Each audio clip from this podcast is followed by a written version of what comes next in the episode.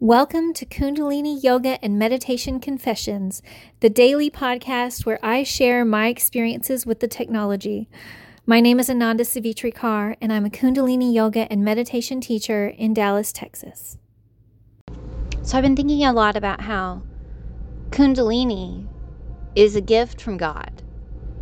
That's the part of us that was made in God's image. We have this capacity for greatness, and the Kundalini is a part of that you know, the Kundalini energy, it looks like the DNA spiral. And people who don't have active Kundalini, it's like they don't enjoy the full blessings of God because they're not happy, their body is not functioning well.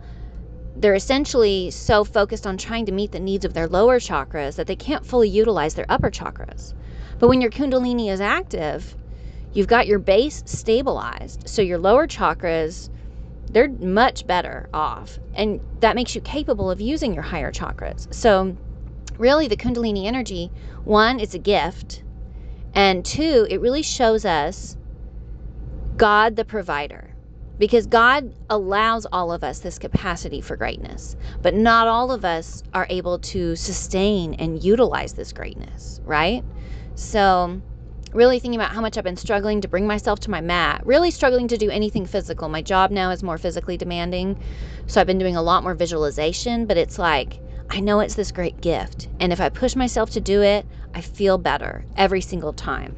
So I'm really just leaning into the aspects of the technology that I can use, which is a lot of the mental prayer, the breath work, and the visualization. I'm doing a lot of visualizations lately of God holding me and like comforting my body. I haven't quite figured out the best way to do that, but mostly I'm just visualizing myself, you know, leaning my head on God's shoulder, letting Him provide rest and relaxation to my body so that my brain can do the work of the mental prayer, right? So it's really just finding ways to access the gift of kundalini however you can when it gets tough because time times will get tough if you're a mom, you know those early days of having babies, oh my goodness, you don't get much rest. It's like any moment to breathe or feed yourself is amazing, right?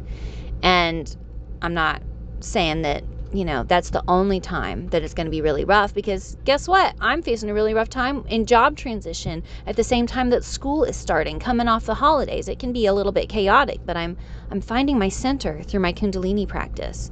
And yeah, preparing for the tough times is what's going to get you through them because I know that there will be a time, probably a month from now, where things are easy going again. And I can get back to doing two and a half hours a day of Kundalini if I want to because I'll have the capacity for it. So it's really hard for me as an overachiever right now to not be at full capacity. But I'm just recognizing that I have this gift. I know the many ways to use it. My toolbox is full. It's just on me to pick up my tools and use them.